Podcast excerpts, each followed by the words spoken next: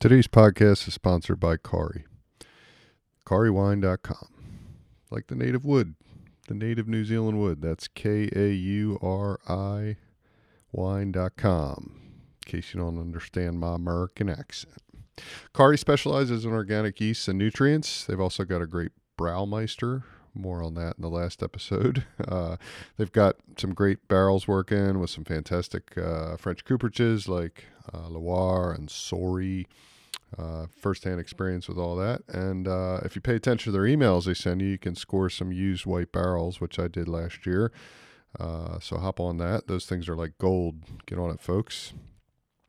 And with Kauri being experts in the industry, they can offer you know great technical support. I've had uh, many long conversations with their sales rep Dean, who covers Hawke's Bay, and they cover you know all of the Australian wine regions and New Zealand wine regions, and yeah, they got a lot of trials going on, a lot of the latest technology, great tanks. Uh, you know, just all the bells and whistles that you're looking for, and a nice eye on organic stuff too. So uh, they're not just uh, cold-hearted wizards or something. These guys are, and they're in it in it to win it with all of us. So uh, what can I more can I say about it? They're they're good peeps at Kauri. So uh, yeah, just visit kauriwine.com, pick either the New Zealand or Australian flag, and that's it. Just go to kauriwine.com, K A U R I wine.com. We're also sponsored by Decibel Wines, of course. The Testify is out, guys. Officially out to the people, and it's selling. People are uh, hopping on it. We've got it in two uh, degustation menus at some of New Zealand's top restaurants like Pacifica and Hawke's Bay and Sidart up in Auckland. I've hopped on it early. Uh, I think hopefully they're appreciating that it's kind of a rare wine, a pure expression of uh, New Zealand Malbec. Not only that, uh, Gimblett Gravels Malbec. So, and folks are buying the wine online. We're sending some off to the states this week, uh, a few throughout New Zealand. Uh, we'll probably send some to Australia soon. I'm heading over there this coming week by the time you guys get this episode. So it's moving. It's only about 226 packs available, so hop on it now. Uh, but the difference for you guys is if you use the promo code DB Podcast, you get 10% off your first order. Um, I'm loving that we held this back for an extra 15 months and released it when we did here in the middle of winter in New Zealand. It's been pretty fun to get a nice big Gimblett Gravels red out there to the peeps. So go to decibelwines.com to order uh, one of the beautiful six packs we're doing with free shipping. Gorgeous little package. It's now available to ship throughout New Zealand, Australia, the US, the EU, yeah, all over the EU. If you're in the EU, we're going to get it to you. Singapore, Japan, Hong Kong. Uh, who else am I forgetting? Oh, yes, the UK. Uh, Brexiters, no fear. I can still ship you wine. Uh, just visit decibelwines.com, click Shop Decibel Wines, and then choose your flags. Very easy. Okay, Willie D.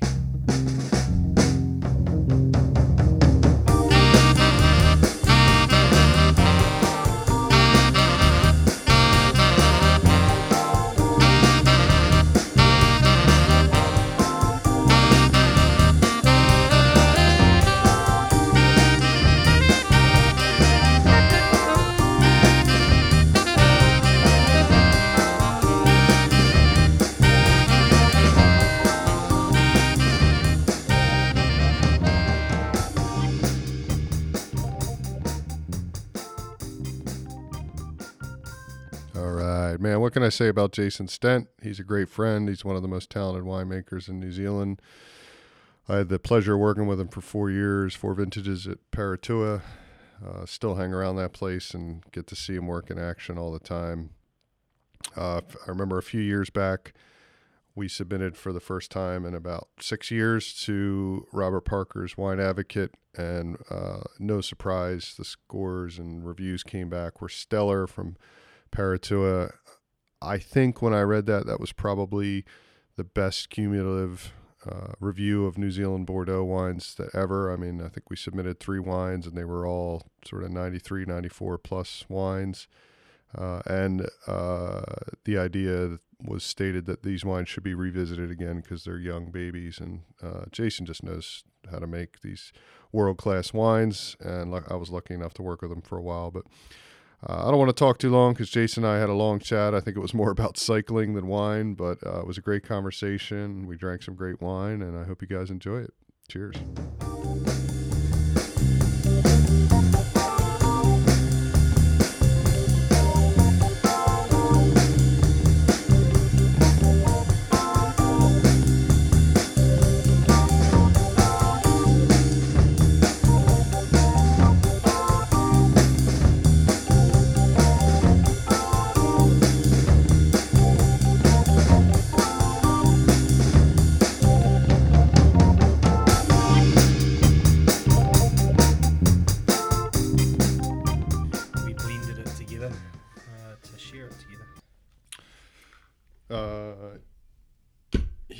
Fortunate enough to be a part of a few of those blends.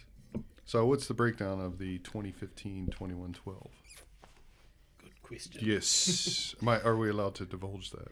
Um, I I can't recall off the top of my head the exact percentage, but I think it's 54 Cab Sav, um, 30 or 28 Merlot. No, it must be 28 Merlot. Uh, so what does that come to? 70, 82. Yeah, I think about Mm. 18% from, yeah, something like that. It's pretty chewy. Mm. So, uh, I just saw another updated list of the top 25 most or more expensive wines in New Zealand, and 2112 wasn't on it, though there were wines that were cheaper that were on it. So, I don't know. I need to get the marketing team on that, I guess. Well, yeah. Um, yeah, I think I replied to that tweet and I said uh, that we're we're bespoke and we're under the radar a little bit, and uh, you know we're a bit like a, a, a fine suit. Not everyone knows the name, but uh, they know it when they you know they recognise it when they see it. Oh, I think it's uh, it's a bit ridiculous, and I have no problem saying that I would think anybody who knows anything about wine in New Zealand, you'd much take a Hawke's Bay over a Waiheke wine. Mm. I don't know, me, I would, you know, and I, I think there's some great Waiheke wines, but just even just style wise, I prefer the Hawke's Bay. I don't. They're just a bit sweatier up there or something, you know. And even the what is it, Clevedon and uh, the Auckland surrounding areas. I just. I mean, I'm sure you can have gem years up there, but just on a consistent basis. Yeah, I think they do struggle with um, yeah humidity. yeah, I would think so. So They get a lot more rainfall, and uh, I'm sure if they're charging, you know, and I'm not going to point out any one particular producer, but if you're charging that much per bottle, like you can throw every bell and whistle at it, and you know, say it's exclusive and all that kind of stuff. But when it really comes down to quality, I mean, Homage is on that list, and that's a fantastic wine, so that I get that. Yeah. Um, but some of the other guys, I'm just hmm, okay. I wouldn't pay that, you know. But I get the tourist dollar. I mean, that's the bottom line. Is they get yeah, but uh, if you when you taste those wines, they're very classical in style and um, very Bordeaux-like, Mm. um, but more in the old Bordeaux way, whereas they're a little bit more uh, less fruit forward, maybe less tannic, um, or the tannin that is there is more of that really structural tannin that takes time to, to come around. Um, whereas you know the Hawke's Bay style through the 2000s has become more fruit forward, I, would say, and less um, less uh, classical sort of tannin structured wines. Hmm. We're trying to make wines that are approachable in their youth, but still ageable. And with the 2112, what was the, I mean, the original vision of that wine? Obviously, when they planted the vineyard, they knew they wanted to make a wine at that caliber. Yeah, That was kind of the mindset. Because you were around when they were establishing the vineyard and you made some of the first red wines coming out of there, right?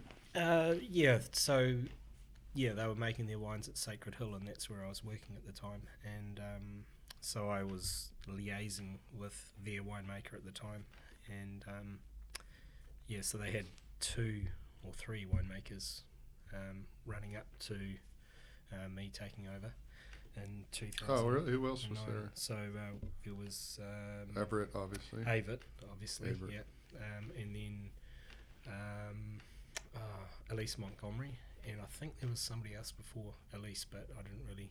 Oh, okay. I didn't um, know that. Yeah. So in those early days, it was very young vines, and so they were just making fruity, soft wines that were going into the Stone Paddock range. Uh, so when Avett took over uh, the winemaking, so that must have been for the 2007 harvest, um, the wines were being made at Sacred Hill. So those wines looked amazing, and it was a fantastic vintage for Hawke's Bay anyway. Yeah. Um, and then 08 was uh, another cracker vintage, uh, very different style, um, very similar to what we see in 13 and 14. So, really tight acid in 13, really tight acid in 20, 2007. Really, you know, rich wines, um, amazing tannin structure, um, the kind of wines that will age for a long, long time. And then the 2008s, just really approachable, Mm. soft, uh, a little bit more developed in colour straight away off the bat, um, but probably higher alcohol as well. I think the 08s, and very similar to 14, exactly the same. Mm. More developed colour, but great structure, really approachable in their youth, and um, drinkable right from the word go. Yeah. Uh, so then you were just drawn out of Sacred Hill to uh, go there to a new exciting project. Yeah, well, that's that. Yeah, it was a pretty exciting project. A brand new building, uh, you know, state of the art. Uh, Sacred Hill was, um, you know, Booming at the time. booming. Yeah, it was doing really well.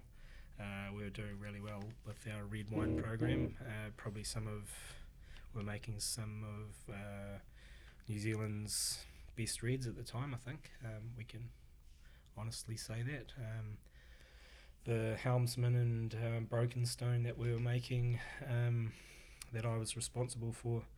Um, I think the 05 and 06 and 04 they in the sort of um, blind tastings that they did around the country and around the world um, was often um, m- mistaken for Margaux and things like that. So um, So that's very right, Margaux's left back. left bank. yeah. Sorry, yeah. Yeah, so mix up coming down Cabernet dominant. So the helmsman should have been the one that, but um, often it was the Brokenstone Merlot that did pretty well as well. But the um, the helmsman is the one that got, um, I think, was always top three, and always the first Hawke's Bay wine, um, judged at these blind tastings in London, and Mm. I think they did one in Telpo as well. Oh, the big, Halliday yeah, the and- big uh, and- Gimblett Gravels yeah. versus France. Yeah. Well, let's bring it to France. Actually, when did you first go to France? Um, I well, when I first went to France was 1991, so I was 20 years old, just turned 20, uh, and I was there to race bicycles. And listen to uh, grunge music. I wasn't really into grunge; I was into punk. Yeah, So that's yeah, right. You're a bit older was, older uh, than me. Was my my younger brother? He was uh, a little bit more into the grunge, but that was kind. It was kind of a little bit. After that, no, it was kind of 90. just before the grunge. 92 is when it really hit. Yeah. Yeah. But yeah, my younger brother used to send me mixtapes of um, all the all the latest music because he was totally into music and uh, he had a great collection of music and still does. Um, so any music tips, I'd just go to him. but he would send me stuff that I'd never heard of and like he uh, he was a, the first one to send me the Red Hot Chili Peppers and things like that. Um, Yeah.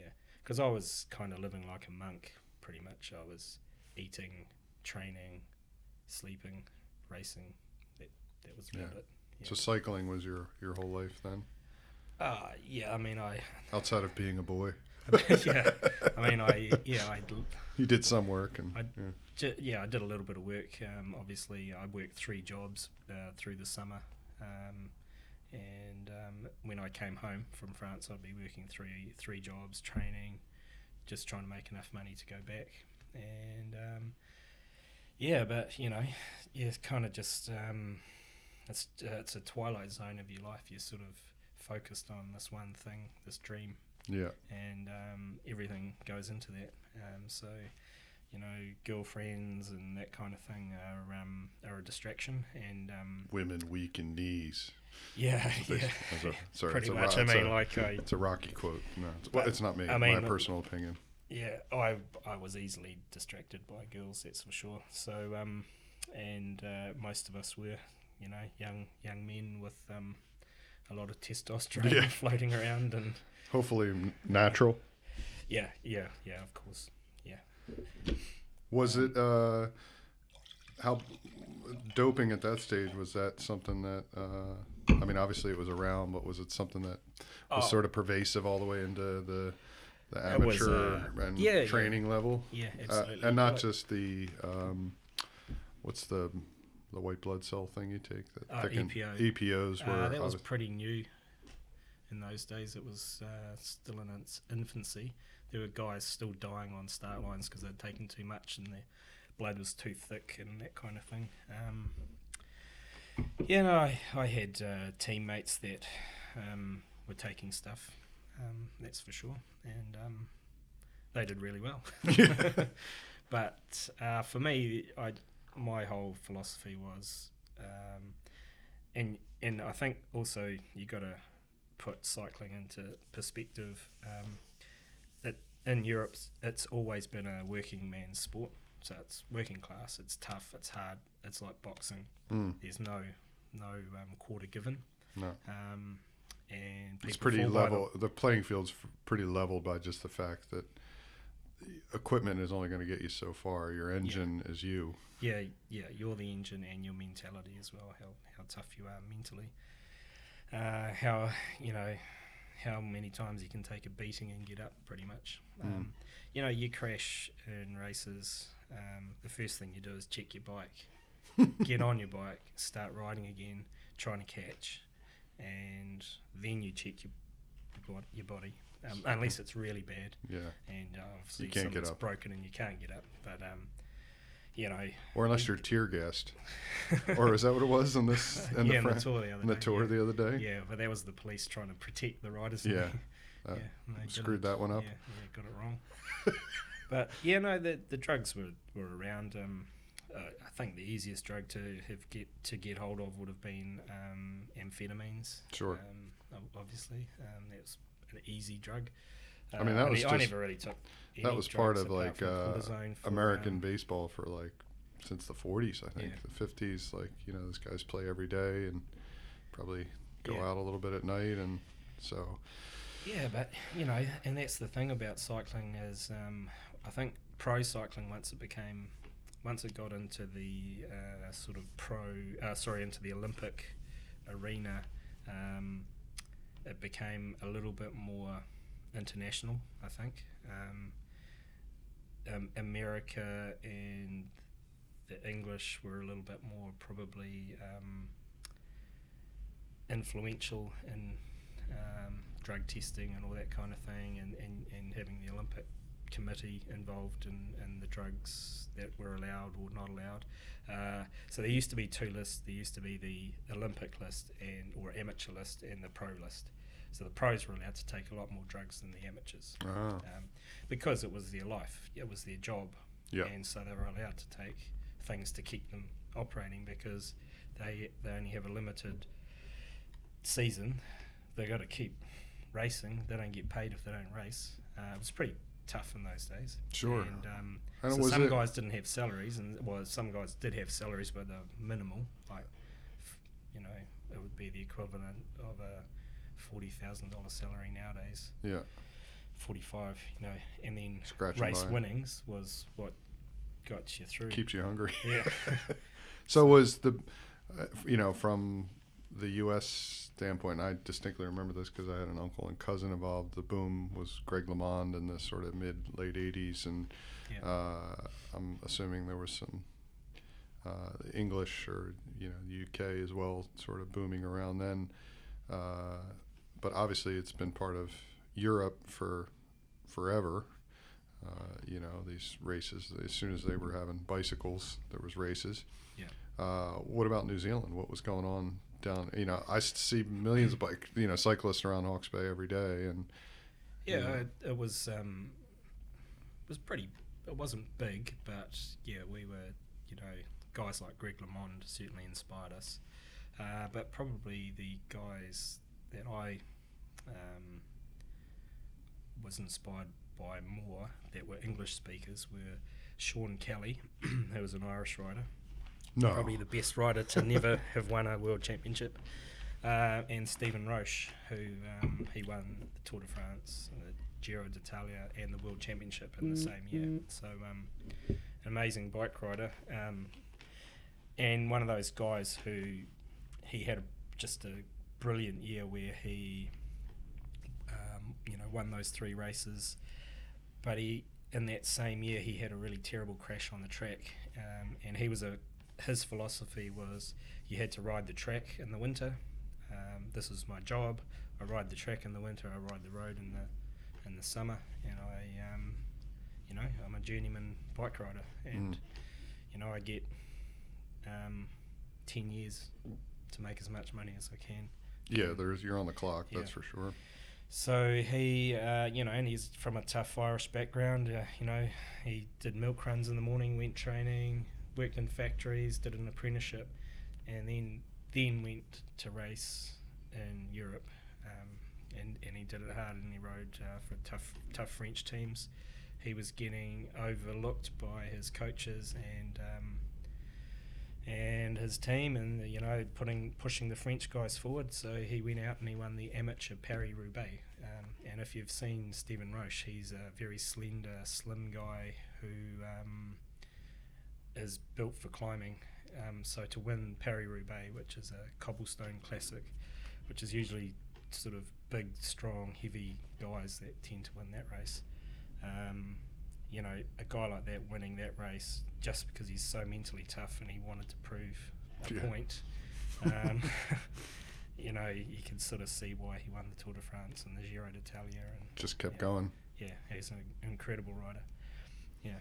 So you you've mentioned to me before that you I think it was on your birthday or you won a race or something and you got a wine a Bordeaux that sort of opened your eyes back up to wine at that at some stage. Um, well, we, we we used to win lots of wine all the time because we were Yeah. racing around Bordeaux. That's where our Europe. team was based. um, yeah, but Bordeaux especially. Um, so we were um, our, our team was uh, Merignac Velo Club, so we were based in Bordeaux, right by the airport. Was that planned at all? I mean, did you have Oh any- yeah, yeah. So um, all the um, No, I mean by you though, like yeah. So the cl- the clubs that I wanted to join in France were all in um, wine regions. So Champagne, um, so you know near Paris, um, uh, Bordeaux, and uh, there was one uh, down near Burgundy, but um, it was actually more south of France. But um, but grapes everywhere in yeah, France. So. yeah, especially down But there. um, Bordeaux was probably the choice for me because I liked, even then, you know, I loved red wine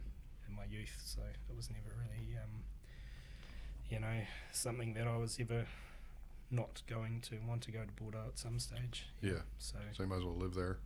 yeah, so we'd win these wines, um, bring them home. Sometimes we'd push the cork in because we were uncouth and.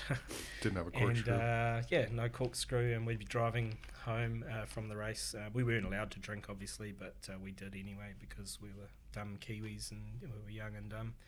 And uh, yeah, so we'd push the cork in and share the bottle around, and the guy driving the car would just be incredulous. He'd just be like, "Oh, what are you doing?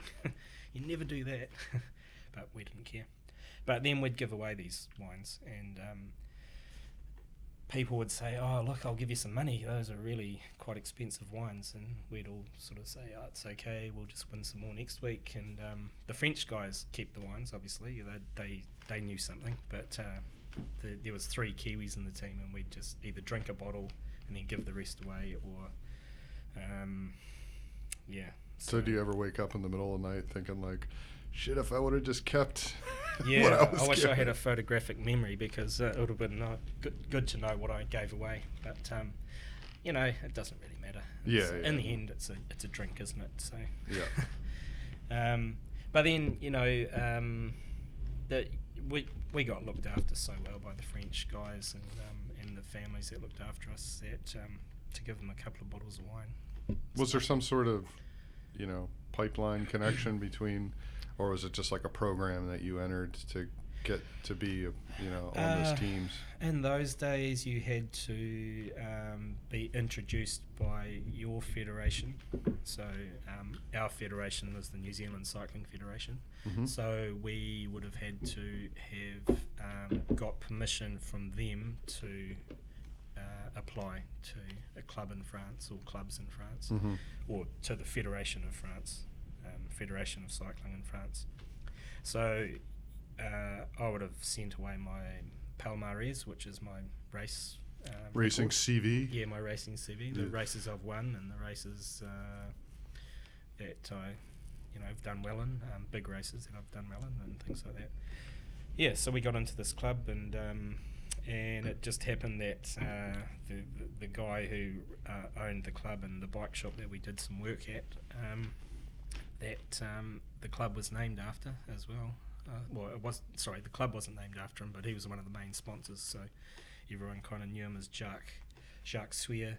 So they kind of knew our team as the Jacques Sweer team, not Merignac Velo Club, hmm because we were sponsored by. Um, Yeah, yeah. You end up calling Um, what's on their yeah, jersey or, yeah. or So, written on. The, um, so anyway, this guy Jacques Sweer was um, one of the youngest riders uh, to represent France. I think he went to the Olympics when he was 16 to ride on the track.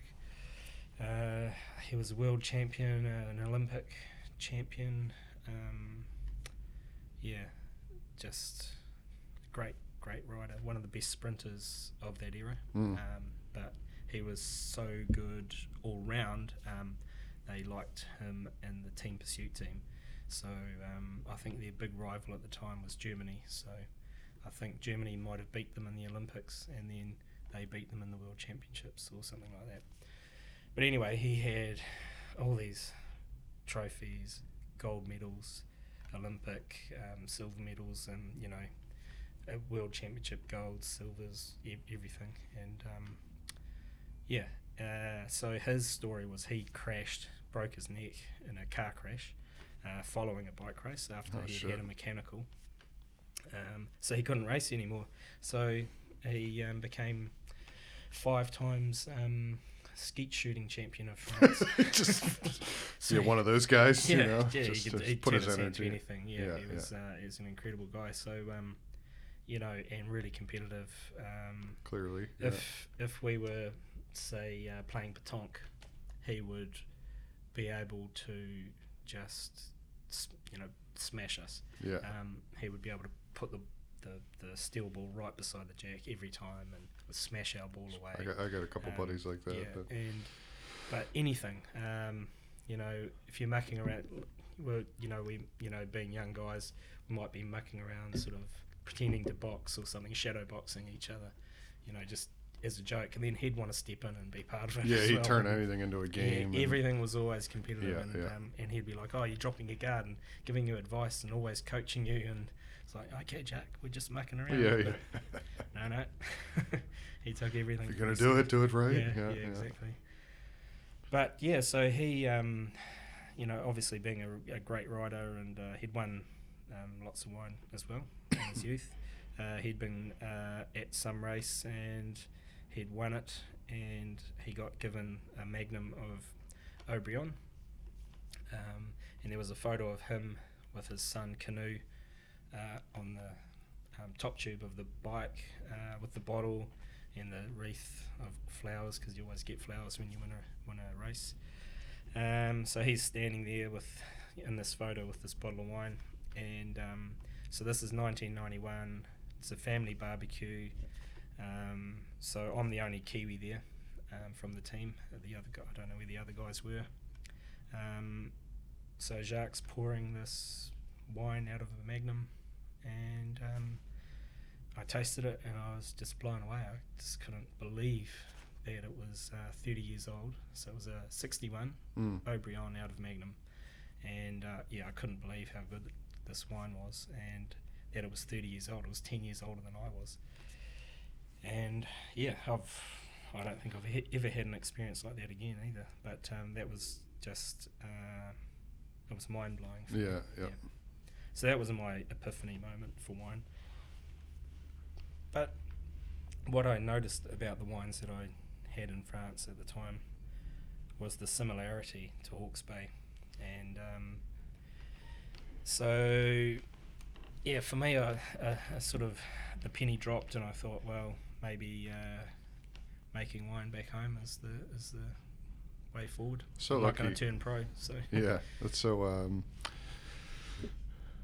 so lucky in that you had that to come home to as well as an option, and that Hawke's Bay is is what it is because um, I can honestly say I didn't have that as an option. Yeah. and a lot, and most people, you know, most people in the world obviously don't have that on their doorstep, and that it would have been exciting to come back to because I was thinking about uh, you know some of the guys that I've interviewed and women that I've interviewed and some of them are really young and younger than me and then you know some older guys as well that were kind of pioneers of the area but uh, it seems like you would have sort of hit the ground running when you got back. What what did that not not So mid nineties? yeah, so I raced in '91 and '92, and um, I was actually going back for the '93 season, and um, and I'd learnt a lot, and I I had a plan, and um, but then uh, I got into the EIT program, and um, yes, I started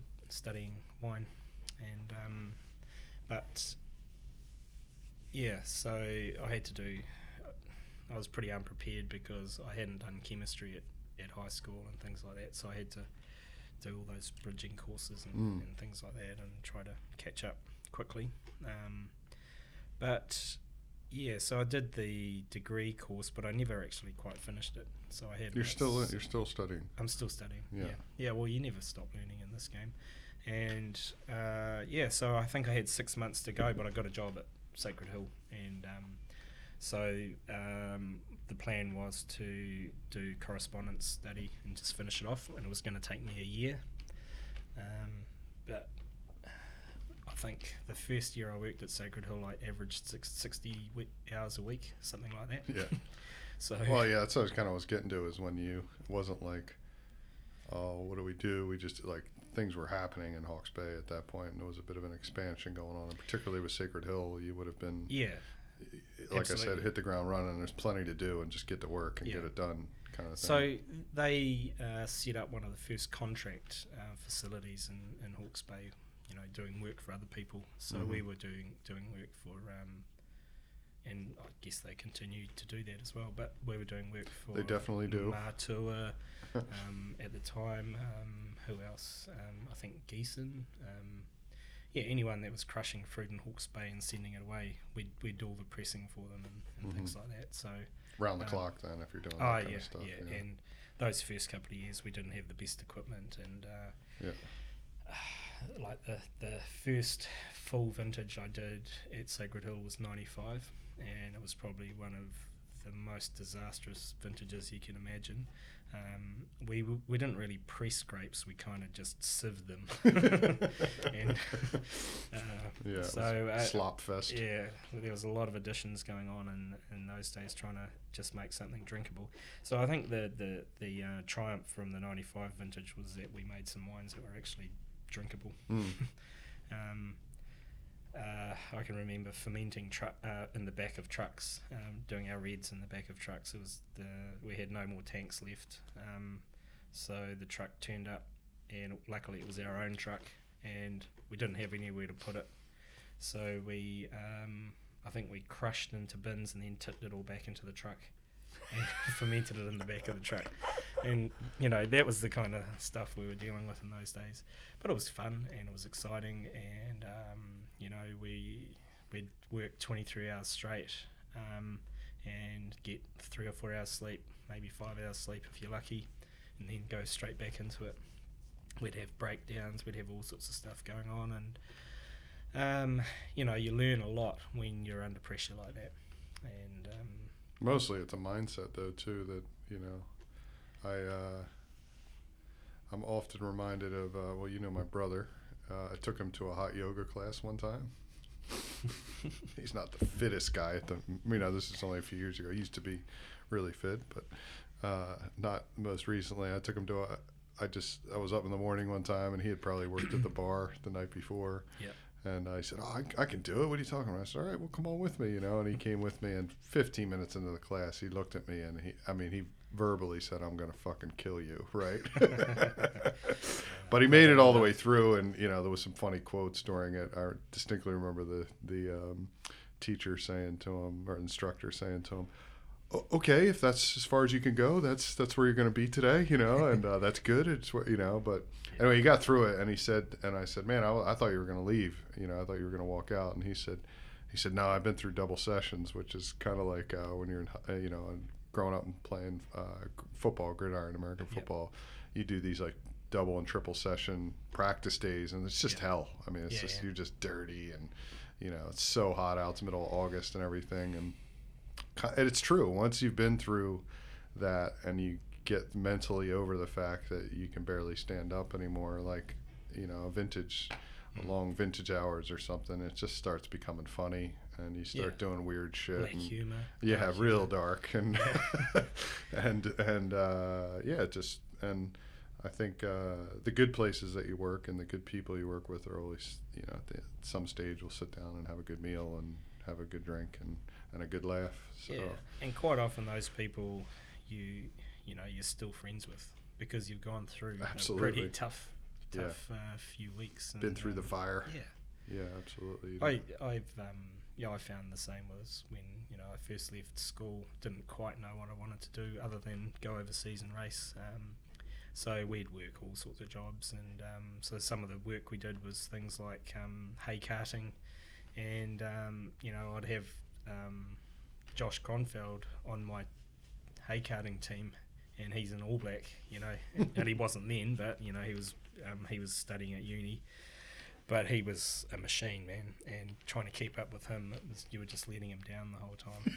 so, and in the end, he would just say, "You guys just you drive the truck, you you do this and you do that, and I'll just start throwing them." And we used to have a machine which would um, carry the the hay bales up onto the truck. Little conveyor kind of thing. wasn't fast enough for him. Yeah. So He'd just be just chucking it. throw them on by hand. He was a he was a beast. But um, yeah, so you know, a, guy that physically strong, um, working with guys like that, you- you know, you you soon learn. Yeah, and when you're only um, 60, uh, 62 kilos or something, and uh, he's like 85, um, and most of it's in his arms. it's pretty. Um, it's it, it's a good character building experience. Yeah. And so, um, yeah, it was sort of all go. You know, we're kind of hopping around timelines here, but you know, you s- came full time over at Paritua in 08, 09, 9 vintage. Uh, yeah, end of end of 08. So I think I joined in Au- uh, June or August. June. No, it must have been July. July of or late July. and was it kind of half and half? Some of the wi- were the winery built yet, or Uh, the winery was built, uh, well, the barrel rooms and barrel hall, and I think we were constructing the tank farm at that stage. Yeah. Yeah. Yeah. So, um, yeah, so that all happened uh, through the sort of summer of 08, and it was ready for the 2009 vintage. Um, but how, how it is now wasn't um, how it was then. So um, there were probably about I don't know ten or so tanks that were there that are now. Mhm. Um, so we put them in a bit later on. So um, that was uh, just a small project a few years later that we did, and uh, I think you were there when we. no, it would have been it? just not long before I joined. I must have been just before, yeah. Yeah. Yeah. So uh, oh, maybe that was 2012 that we put those in. Yeah, I Yeah, think that sounds been, right. Yeah. So, yeah, so you know the thing with winemaking is you, you get all these um, different roles that you end up doing. Like you become a project manager of you know installing a whole lot of tanks and refrigeration and get making sure the timelines are right, um, and and all that sort of stuff. And um, uh, you know, you become an engineer. You you figure out how to fix stuff because uh, so you can't always wait for a technician to turn up. Yeah. Um, so yeah, so there's always things that you're doing. Um, Yeah, I've probably learned more about other things than, or, maybe equal or something, but Yeah. you know, how to chase up your pallets in, in logistics and you know just as much with that sort of stuff and how to send a, some wine overseas and then obviously all the stuff I learned uh, in the winery and uh, being I felt like a lot of times at Paritua I was an assistant custodian you know and you were the chief custodian yeah, yeah. Sometimes it does feel like you're you're the janitor. without an engineer on Yeah, site I yeah. mean the bigger wineries have you and know chief toilet cleaner. yeah, yeah, exactly. yeah, we've plenty plenty of work doing that. But the uh, yeah, some of the bigger operations obviously either have an engineer on call or have one Mm. pretty much on site. I imagine Villa up the road will have somebody Uh, there yeah, when they're I'd done so, when they're done building to just for at least for if there'd be a full time position with everything they have going on down there. Mm. Uh, so it was all go, and then sort of went splat. Yeah, well, the GFC, well, it pretty much already started in 08, but um, we we were kind of immune to it in New Zealand, and um, but this company uh, just happened to have a lot of business uh, in the states, and they were importing, or sorry, exporting to um, Chicago a lot. A lot of their wine was being sold in Chicago and LA, San Francisco, and um, the the funding that was coming into Paritua in those days was from um, the Fisher family. Um, so it was, a, it was a couple, Gary and Brian Fisher, um, and they had a lot of business with small banks in the US, um, rural banks. I don't, I don't know. They're probably small in the US context, but in uh, the New Yeah. Zealand context, they're probably massive. But um, anyway, small rural banks, and um, uh, so they were selling them things like um, pens with lights, all that sort of stuff. So they had a business in China making um, That stuff. that Swag. Stuff. Swag, is that what you call it? Yeah, I don't know what you call it. Um, I can't figure out if swag. we call it landfill here. Yeah. But anyway, I can't figure out if the term swag came first from junk like that or uh, cheap weed yeah, because it's used for both. And as long as I've known, and certainly way back into the 70s, so swag. You know, you hear radio stations giving away swag, right. which is you know stickers and Yeah, yeah. whatever else. You know. Yeah. Yeah. So yeah, so they were making all that sort of stuff. Um, and this was before the real, you know, digital age of um, everything being on your phone and that kind of thing. So they had like key rings where you could have um, Photos thirty or on it. forty photos on Yeah, there or right. whatever, and um, or maybe you know, little MP3 players and stuff like that, or radios and you know just stuff Knick- that banks knickknacks. could give knickknacks that banks could give away as enticements or whatever. I don't know. I don't know how you use them. Open an um, account and yeah, get a uh, get a free back scratcher. Yeah, something like that. Yeah. So yeah, so that all dried up. So um, they were scrambling to try to um, grow the markets as quickly as possible to um, meet, um, you know, Cash the, the cash flow. But it, you know, it got too hard and too too difficult. Um, so they sold it, and in uh, 2011, a group of uh, Chinese and New Zealand investors bought it. Chinese citizens, New Zealand citizens, and um, yeah. So ever since then, um, we've been pretty much exporting to the China market, bit to the UK, a little bit to Australia um, for a little while. Um, that's dried up because the distributor went under. But uh, that seems to be par, par for the course in uh, the wine business. A lot of Small distributors go under a lot, and And big uh, ones. kind of like restaurants as well. Yeah, big ones. There's just a big merger in the states. Yeah. I'm reading about recently, and it's it's uh, always changing. And you think you're uh, all set to go, and I think uh, some of that stuff that's really interesting. That you know we're we're obviously always trying to sell our wine and be um, uh, you know conscious of keeping the wine out there and people interested in it and tasting it, but uh, often when you're on the restaurant side or the retail side, uh, you I you know if I'm like talking to those guys or talking to our distributor or something, that you hear of the flip side being really scary for them is when these mergers happen. That oh we lost Bacardi or we lost Ah, you right. know Ge- you know which is there's one in the you know in the states where they lost like Giesen and somebody else went to you know big Marlborough producers went combined with this other one and these other guys are left in the dust. And you don't think about how much people just need products. You know they need like wines. And if they if that dries up then all of a sudden there's you know thousands of accounts out there that don't need to see them anymore because you don't give them your Bacardi rum anymore or whatever it is you know? Yeah. and uh and so there's a little bit of like just keep making good wines and you'll find you know you'll uh, something will open up for you if you just keep hustling. Um, but man it is a hustle i'll tell you that you know? Totally.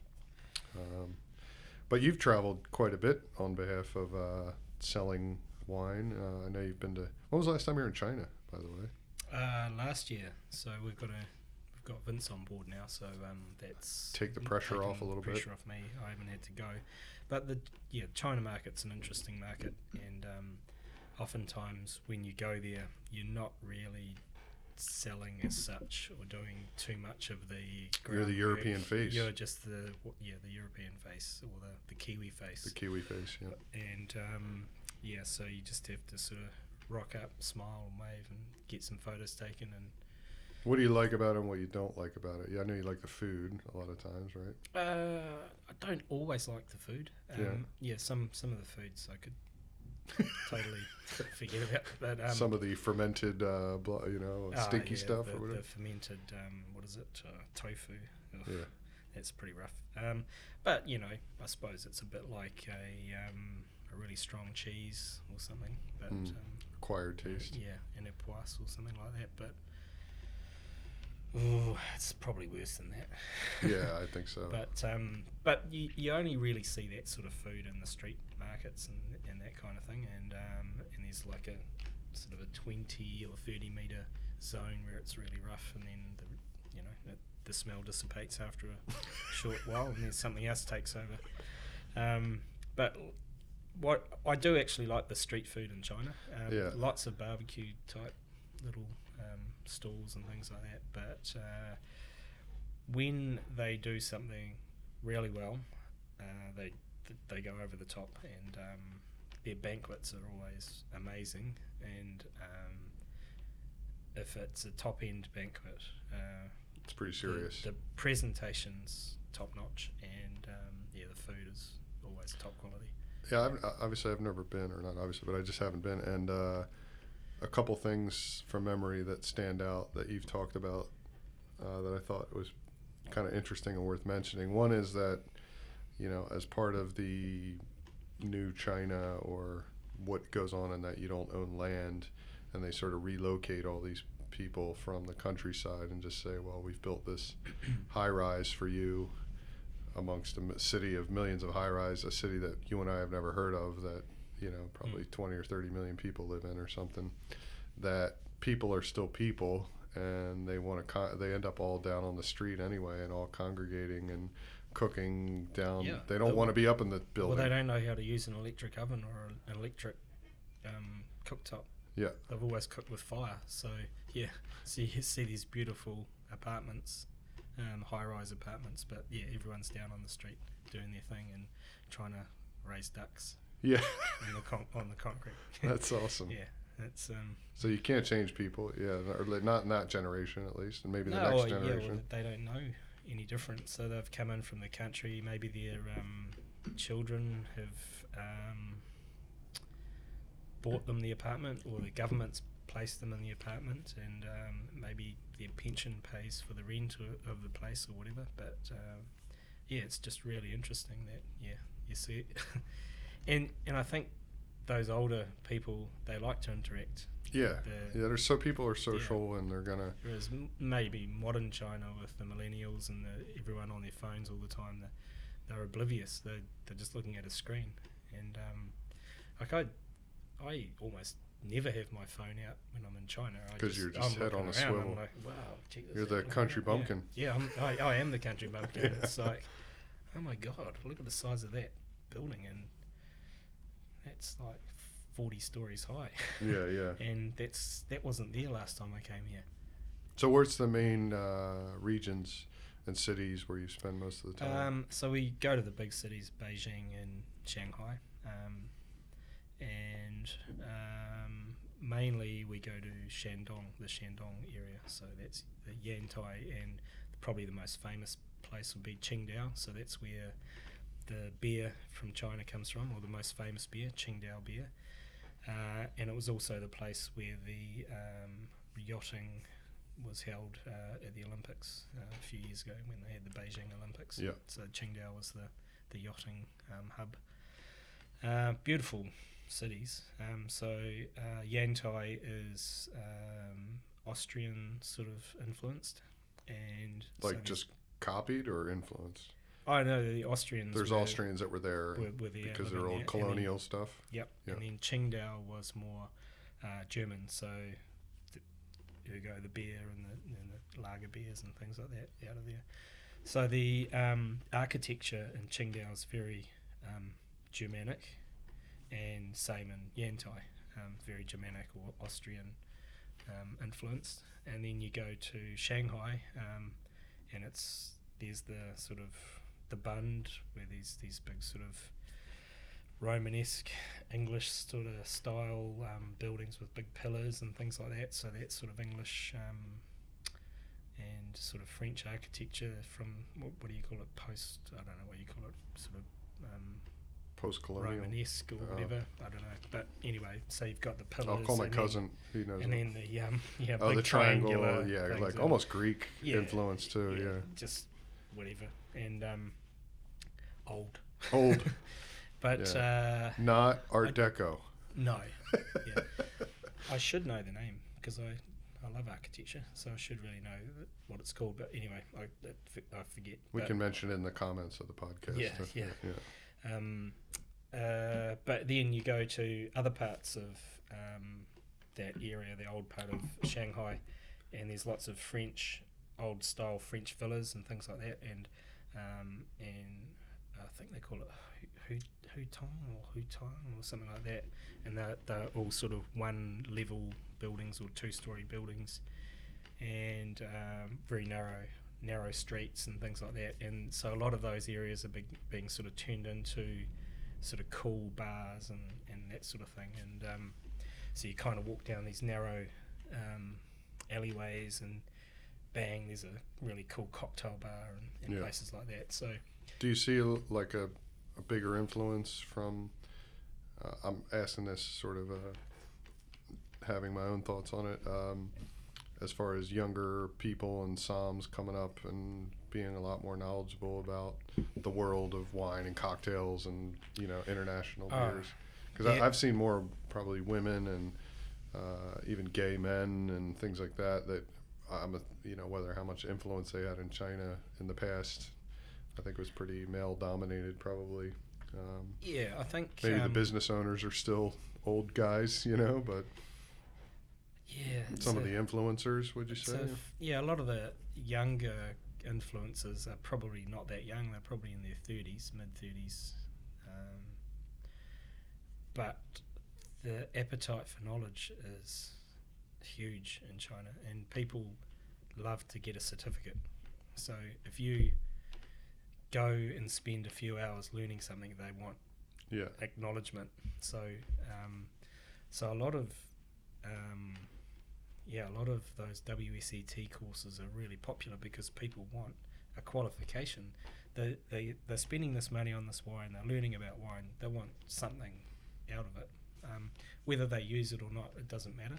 They just want to be able to say that they've got that qualification. mm, But as far as um, uh, wine knowledge goes, they're very lucky because the the whole wine world is pushing all their wine into China. So if you live in Shanghai or Beijing, you could taste the best wines in the world every day, yeah, and there'll be a tasting on every day. There's you'd I think you'd get fatigue from the amount of great wine that you could taste, and um, and tastings you could go to and, and that sort of thing. So in that way they're really lucky, and they have a huge advantage, uh, probably like the the uh, US was in the 80s, and um, you know after Parker sort of really. Um, yeah, and this sort of wave of Italian and obviously Yeah. French and sort of that tie to the old world. Yeah, and, And everyone California wines in are- the yeah. US market all of a sudden. Yeah. Um, yeah. So, and yeah, like like in America, the the amount of wine, the wines you can get in America, it's It's it's fucking incredible. It's amazing. Yeah, compared to what we can get here. yeah, here. exactly. That's kind of what's annoying about it. It's not Yeah, that you can do that in America. So But yeah. So the the wines we get here um, are really expensive, and it's hard to get a a real good picture of a region based on just the wines that are available in our market. Um, Mm. so if you're doing um, an MW or a master sommelier, and the guys that have done it in the past, uh, man, they must have committed a lot of cash to do that, and a lot of time, and you know, hats off to those guys that have. yeah, they didn't have the in Coravin back then. Yeah, either. Yeah. So yeah, I, th- I think um, the Kiwi guys that have done it in the past uh, have, uh, you know, uh, they've done it hard. Um, but then you know, talking about China, um, those those young guys and girls that are coming up, and yeah, the knowledge that they have is mind-boggling.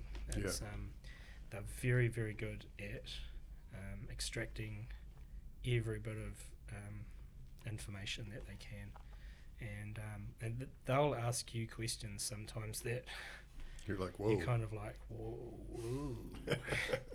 yeah. Um, let me get back to you on that. yeah. yeah. You do So, some research. Yeah, yeah. So um, yeah, it's really uh, it's really good. It's really challenging when you when you meet people like that. But then a lot of a lot of the stuff you have to talk about is you know pretty boring and um, Mm. But you've also mentioned that some of your cooler experiences there have been with other winemakers and, you know, uh, visiting some of their, um, not so much that you love their wines necessarily, but that there's a knowledge and a thirst for it uh, in that realm too. And we've had some obviously visitors come to Yeah. Paritua over the years. I, th- I think um, one of the things I I've always liked to do whenever I travel is I don't like to go to all the touristy areas. I like to go where the locals go, and um, so if I have downtime and, and I'm by myself, I'll hunt out areas that are, that seem to me to be very authentic and, and local Mm. and um, and in China it's pretty safe. I mean, you know, you, you could get mugged, but it's not likely.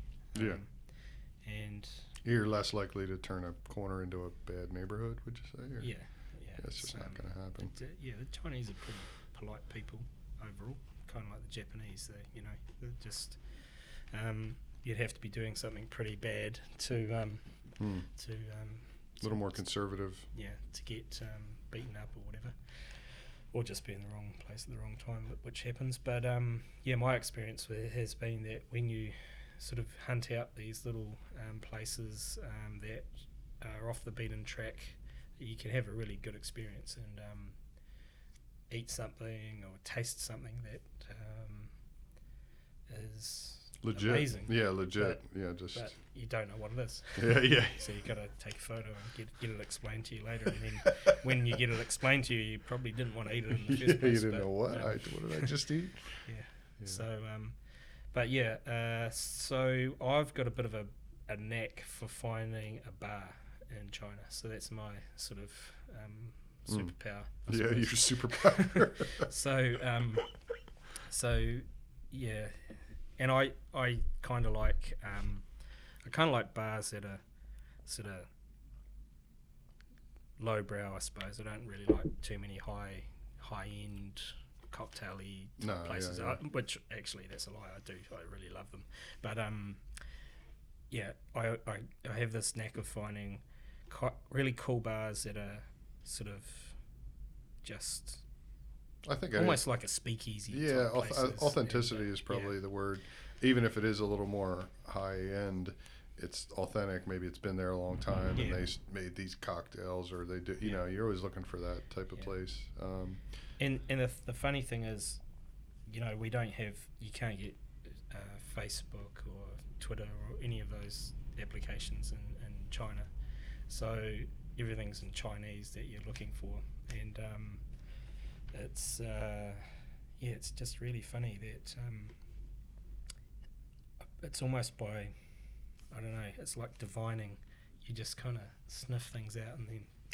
Why don't I go down this way? yeah, yeah, yeah. and Well, that's the way it used to happen. yeah, that's when I, li- you know, when I lived like in Brussels or outside of Brussels, yeah, uh, or when I traveled around, even, you know, we traveled around in the states with the band back in the days. That you did, you just kind of asked around, or yeah. uh, you know, at least then you get some English, but you know, you just kind of get a feel for like this. This street looks like something's going on down Yeah, here. yeah, uh, exactly. What's going on over Yeah. there? These houses look a little more interesting. Okay, what's happening down here? Yeah.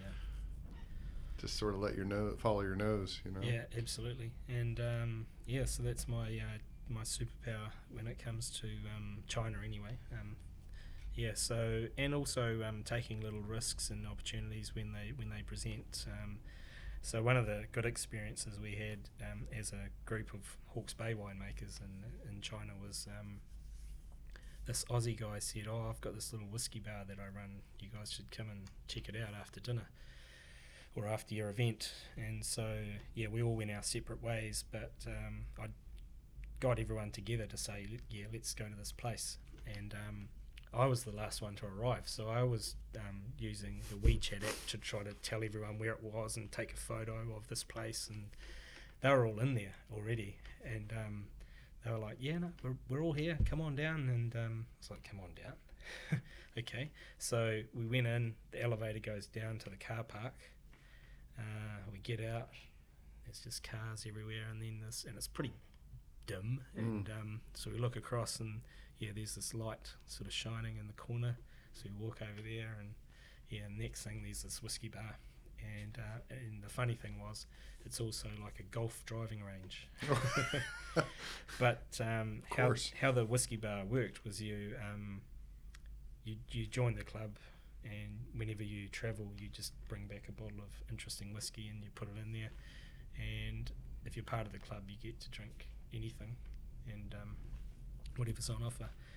So um, this Aussie guy had invited us there as a group to, um, you know, partake of all these fantastic whiskies. Sure. Yeah Sounds good. and uh, and they just had all these amazing um, old um, whiskey adverts and things like that, and they had videos of whiskey Of course, adverts it'd be the it'd be the same for uh, spirits as it would be for um, you know wine that everybody wants their um, boutique or even you know their Oh. high end spirits get over there. single bourbon, Yeah. single barrel bourbons. There was uh, amazing stuff, and yeah. So, and this guy he knew his stuff, and um, I had uh, some pretty pretty nice whiskies and um, bourbons as well that night, and um, I learnt a lot. Um, but yeah, I think the the thing I learnt the most was the those single barrel bourbons. Yeah, I love bourbon. Them, that it's, there's a banana ester note to them Mm. pretty much every time. I and I'm not afraid to say that I like a bit of sweetness to go along with the sort of uh, some of the scotch. You know, I probably would need to spend a bit more time with scotch to really appreciate. And there's some single malt stuff, and I've had some Yeah. scotch nights that I thought were pretty fun. but uh, bourbon, the uh, yeah, the aged bourbons are pretty fun. Yeah. You know, just that hint of sweetness in there from whether it's the you know toasty American oak or whatever it is or there's actual sugar in there. Um, uh, I I Possibly. I like that, and uh, obviously love to go home to McCrossan's to taste what they're pouring. You know, much like their beer list, the uh, spirit list has gone into. You know, there's the classics there still. You know, you still find a Bombay Sapphire behind the bar, but there'll be some gins and whiskeys and bourbons and stuff that you've never heard of, and uh, from all over the world. So Yeah. it's just the way the trend is going. So. Uh, Yeah, so I guess we're sort of reverting back to the 50s where we're all going to be drinking cocktails and, uh, Mm. uh, That'd be pretty cool if we could be uh, like Mad Men. You know, we can have martinis at lunch and stuff. Well, speaking of which, this uh, 15, 21, 12, I just keep filling up my glass. Uh, uh, very, I would say more so than the 13, very drinkable young. So, Yeah, but um, that acidity is really, it's really showing at the moment. So um, it's going to be a keeper, this one. mm. Oh, look, like all, all yeah. the 21 12s are anyway, but um, I think this one's somewhere in between the 13 and the 14 in, in approachability in its youth. But uh, with a nice juicy steak, it's still going to be Mm. a pretty good drink right now. But this won't be released uh, for a little while. Yeah, bottle age is nice to Yeah. do. What? Uh, so what's the latest? I mean, I sort of know what's going on over there, but if you had to sum it up and uh, where things are heading with Paritua, it's, it's always seems like continuously to be because of its history, uh, a winery and producing wines that are somewhat well bespoke, is what you said, but under the radar and sort of not always around everywhere you go. Though they're pretty easy to find. You can go online and Yeah. order some wine. It's it's pretty easy to find nowadays, but uh, it seems like the nature of that place, and if there is a spirit around that place, it's that it's somewhat at arm's length in that sense. Uh, there's talk of a tasting room at some stage, and there's uh, We you like know to talk. yeah like to talk big. yeah, but uh, a little more distribution in New Zealand now Yeah. uh, with a great company. So we're seeing Yeah, the so- wines around a little more. Dead right. So we've got Mineral on board, um, or we're on board with Mineral now, um, which is great. They're a great company, and uh, we're really looking forward to um, um, developing the New Zealand market with those guys. Um, as a winery and vineyard, we're in, in um, conversion to organics, um, so we're going to be planning exciting. to be fully organic by 21, I think, 2021. Yep, should be. Um, Well, you're you're uh, going well. this this podcast will have posted uh, the pr- week after I post uh, my interview with James Milton. So uh, in a timely fashion, with he was just up in Hawke's Bay for a family of twelve tasting, and we were we were talking about. Uh, I can't remember if it was on the podcast or before or after about uh, a little bit of excitement around finally around organics and Hawke's Bay and being a bit more progressive in the vineyard and getting a little farther away from that grower mentality of or just straight up farmer mentality of just get a crop and you know get as much as you can and as opposed to we're trying to make wine out of this you know not just grow grapes Absolutely. So I mean, that's always been my philosophy. Philosophy with reds is especially. I mean, whites you can get away with a little bit more cropping, but um, obviously because you you need juicier sort of wines. But um, with reds, yeah, you, there's no shortcuts. You've got No. to you got to crop it low, get that concentration, and um, yeah, be authentic about it.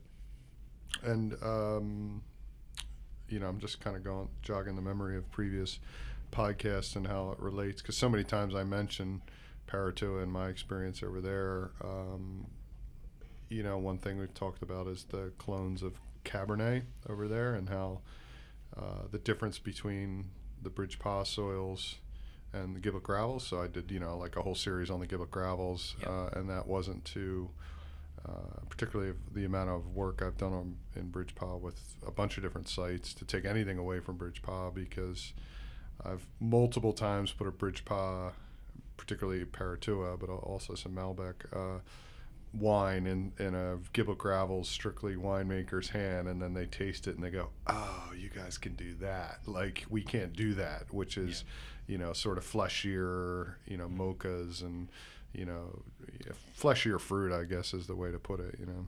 Yeah, I think no, you can, you can in the gra- gravels, but it's just how you manage the tannins. So, um, you know, some guys in the well, I, I can't really say because I don't really know, but um, it seems to me that some some of the gravels winemakers take the wines off skins too soon, Mm. so you haven't got that really nice um, integration of the tannins with the fruit before it goes into barrel. Yeah, certainly Jenny Uh, doesn't. no, Jenny wouldn't. No, for sure. No. Um, if yeah, Yeah. if Jenny keeps a wine um, on skins longer, th- you know, less than twenty one days, that's pretty. That's unusual. So, yeah, um, yeah. yeah, and uh, yeah, man, I've learned so much off her over the years. She's Yeah. such a great winemaker, and uh, she's such a wealth of knowledge. Um, yeah, man, we're so lucky to have her in Hawke's Bay. Um, yeah, so I guess the difference would be that, that tannin structure between the, the gravels and the, the Bridge Pa triangle. Um, for me, the Bridge Pa soils, particularly on the red gravels, um, maybe not so much much on the ashier sort of stuff on top, um, but where we are, those really deep red gravels, um, I think what we're getting is a really nice savoury note to the wines, uh, beautiful aromatics, but the tannin tends to be very chalky or powdery for me, whereas the um, um, the Gimblett gravels tannins tend to be a little bit more angular, a little bit harsher. Uh, they need time to Yeah, yeah, integrate yeah, in- definitely. into the wine. Um, when when I was making the wines at Sacred Hill, um, we did lots and lots of aerative pump overs, um, long macerations, um, particularly with Cabernet. Um, Merlot it would depend, but nothing would be on skins less than 28 days um, with Merlot. Mm. Uh, Cabernets could have been up to 40 days on skins. Um, I wonder. I'm, I'm just thinking. I wonder if uh, and but very young vines in those days too. so- you're starting to see. It's a combination of things, but with the Gimblett gravels being uh, what it is, and that it's kind of all about the trademark and the soil. Those two things are what bind that group of random wineries all together. Obviously, Mm. that they're all there, but uh, but that that what is that association as opposed to Bordeaux or Grand Cru or whatever other classification you could come up with. And uh, a lot of the wine writing around, say, the annual vintage selection and even just the Gimblett Gravels overall is that it's like without a doubt these are great wines and they're world class wines and they're and they're in this classic style and all that. But it's what is going to punch out from the group and in being a group there has been a collective move to the middle a little bit and Mm. a lot of the the writers I've noticed, particularly in the last two sets of AVS reviews, have been okay. What's going to be different? And if you really read between the lines of what they're writing and what wines got chosen, they're they've pulled out some weird ones that you go, oh, why did they choose that one? Because I think this one's really good too. Why did they pick that one over that one? And it's, I think they're trying to um, because they're an outsider. Um, uh, write or score something higher, or whether it's Andrew Caillard who, who picks the actual, you know, gives his advice on which Mhm. wines should be picked. Uh, they're looking for something different. Now, if you get a lineup of Bridge Pa wines, just the nature of the fact that it's a bigger region, th- there isn't that sort of tight knit group of an association. The wines are a little more all over the place, and in a good way. You know, like there's, you know, Paritua is completely different than the Tarawa, Mm. different than Alpha Domus. You know, where um, you know going through some Gimblett Gravels tasting, sometimes you could get confused on to who's who. Yep. You know, because there's a bit of a stylistic thing there. How much of that has to do with the soil, as it has to do with the association and this, you know, what is a quality Hawke's Bay Bordeaux blend or Syrah is probably up for question. And I think, I hope that with, uh, you know, that the, you know, that there will be. I, I'm trying to push it a little bit, even just the fact doing Malbec. but I, I think what's cool about the Bridge Pa is, uh, you know, you have Ash Ridge is over here and Paritua is over here, and, and ash, the Ash Ridge soils are quite different to where we are. Yep. Um, yeah, because I think they have more ash. Yeah. In, in, the, in the soils. Um, but the, it's still deep gravels underneath. But I think they've got a little bit more topsoil than we have. I think so. Yeah. Um, yeah. Uh, but then you know, right across the road, you've got Te Awa, which is on pretty Both. much one side of the driveway. It's more or less Bridge Pa Triangle, and then the other side, it's um, it's yeah, Te Awa soils. Yeah. Te Awa soils, and then is are the hillsides that overlook I don't the think they are. Bar, I uh, don't- sorry, the, the, the Gimblett gravels are they part of the? They, I don't think not. they are. No. No. But they're uh, they're sort of their own little appellation. Yeah. You know, which is probably another reason why uh, Bilancia wines are such standouts is because they're really different Mhm. than than everything else that's out there. You know. Yeah. Well, um, when I um, when I was at Sacred Hill, one of the um, interest most interesting um, experiences I had with um, Syrah was we were buying the Gimblett Gravels section of Syrah at the bottom of the hillside from Cypress, and um, we would do two or three picks through there because we had uh, really gravelly sections. And then we had the wash from the hillside where you'd have these um, uh, sort of flows into the across the rows. It's kind of like clay. clay, very yeah, clay, yeah, lots yeah. of clay, and the best wine came from those clay sections, and they were the juiciest, most aromatic, Mm.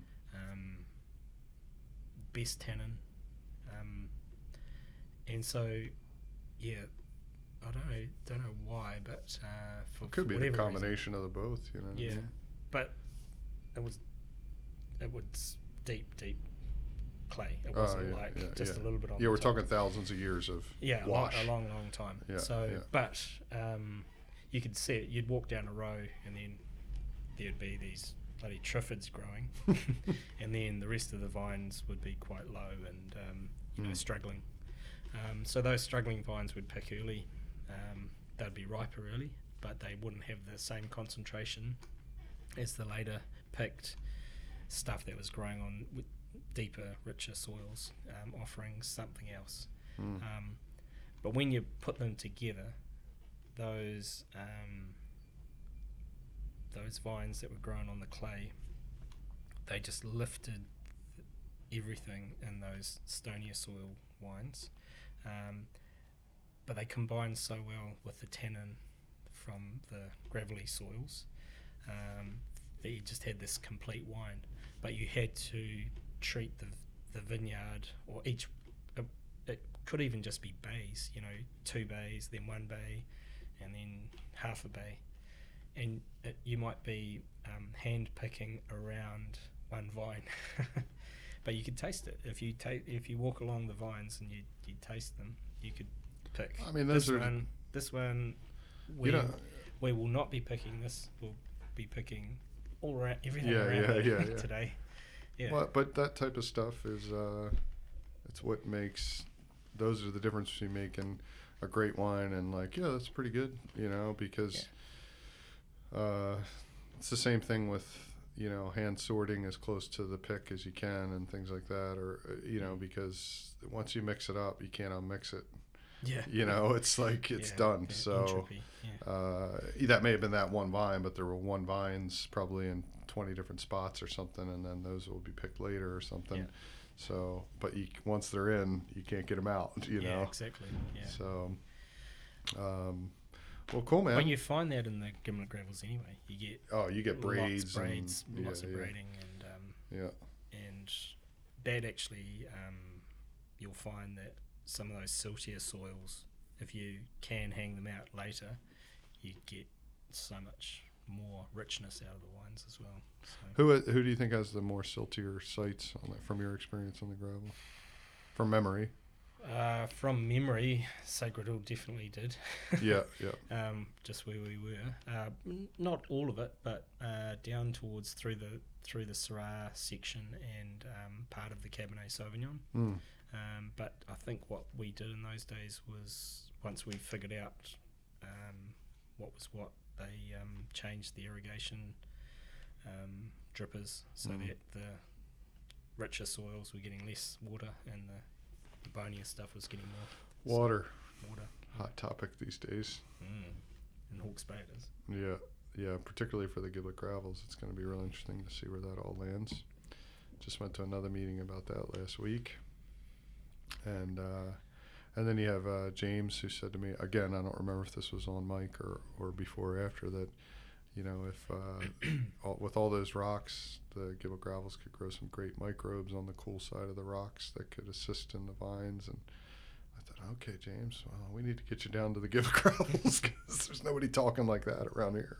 Everybody's just worried about irrigation at the moment. So, but I suppose through composting and things like that, you know, they're Well, Kingsley Tobin um, was organic in the early days, Mm. and uh, he was making some beautiful wines. I'll tell you what, at that AVS tasting, and I, w- I really want to get them on the podcast. Dermot's wines have just turned the Yeah. corner at Stonecroft. They were tasting Mm. ridiculous, really good, silky, uh, to the fact that everybody at the end was kind of asking him, "What's going on? What are you doing?" He's a And magician. yeah, yeah. Well, it's called. You know, I think it's That's commitment. it's uh, commitment and um, it's it's thick skins and uh, and healthy vines and happy vines and things like that. So. yeah. and he's done it tough for a few years because he, you know, he's had to turn the vineyard around. Mm. Um, Yeah, no, and and I think uh, no disrespect to Ellen, but um, you know, the the vines were old. yeah, yeah, they just needed a like a youthful, you know, a bit of youth, and not that he's the youngest guy or anything, but a little bit of a fresh look at things, and um, you know, I think he's done a great job of carrying on that and taking it into the next phase. yeah, And to go back to that association, I would say without a doubt that is the most valuable thing, is that we have that tasting and we have those yeah, discussions once a year. the- It was such a good atmosphere Yeah. and good questions, and everybody was so cool. And you know, it was my first time going to that tasting, and not that I haven't had that general experience at most Hawke's Bay tastings, but just to have that many great growers and winemakers in one room, you know, you guys down from Auckland and Mills Reef and Yeah. uh, just a ton of experience in the room. Mm. And, uh, you know, probably the best thing to come out of that association is that collaboration and what do we do as a group and, uh, and maybe, you know, when now you have Mission, who has a history with organics, and they have a block that, or a few blocks that have kept it, and you know Paul Mooney, who admittedly said, "I don't," you know, I wasn't convinced in the beginning, but now I am. Is that you know, this, I think we were talking about a Cab Franc site that was run organically that he just absolutely loves, and um, get me started on man. yeah.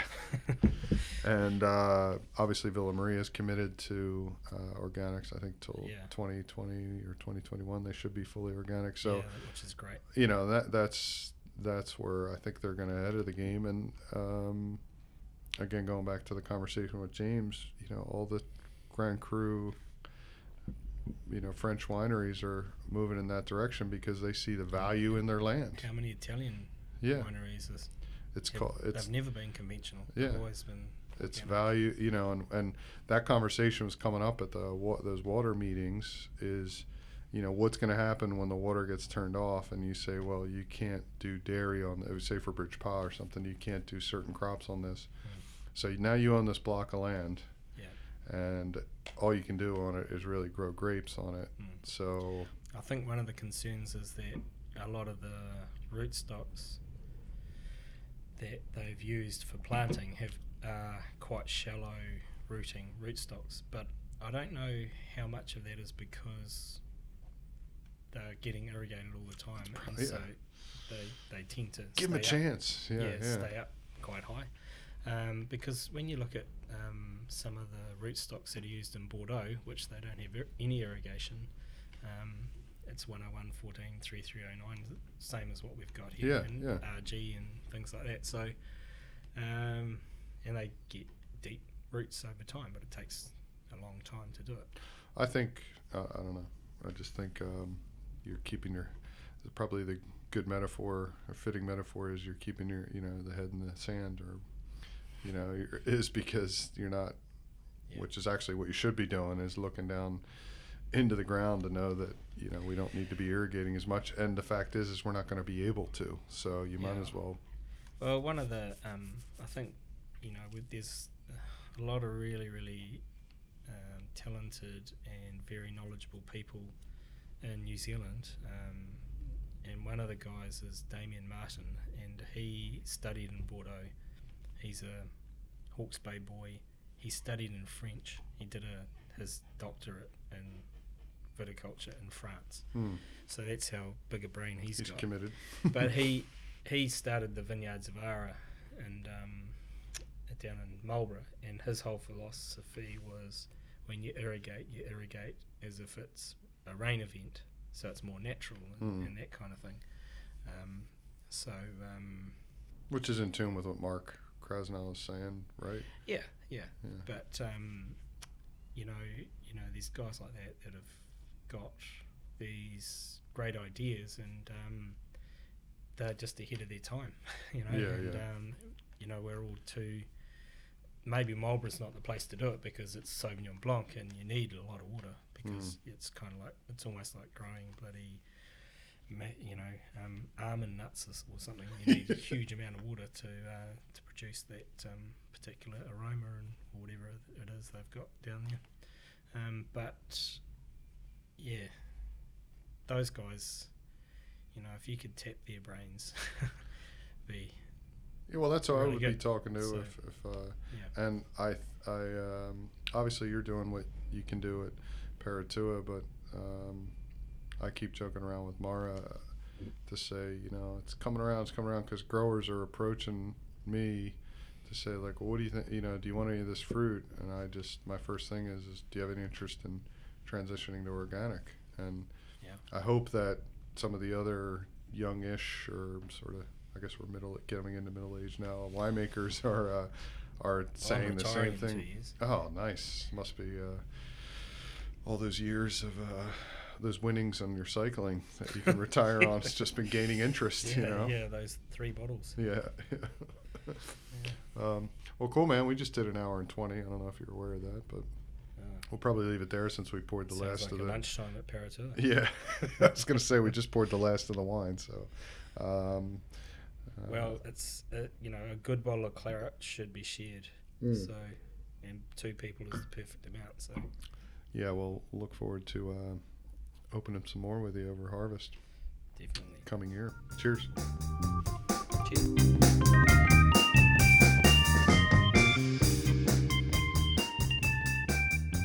Oh, thank you, Jason, for doing that. That was great to speak with you. Uh, Paritua.com for all their wines. I am at Decibel Dan on all the handles. I'll be in Australia this week. Hope to do three podcasts in three days. Be back soon. Cheers.